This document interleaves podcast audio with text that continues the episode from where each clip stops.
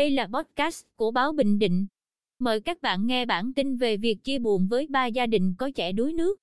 Sáng ngày 27 tháng 5, lãnh đạo Ủy ban Nhân dân huyện Tây Sơn đi thăm và chia buồn với ba gia đình có trẻ bị đuối nước ở xã Tây Thuận.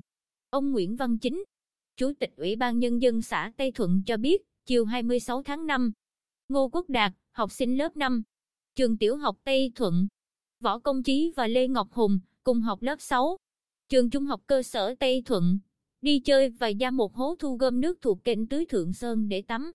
Sau đó bị đuối nước. Tối cùng ngày, lực lượng chức năng và người dân địa phương đã tìm thấy thi thể ba học sinh này.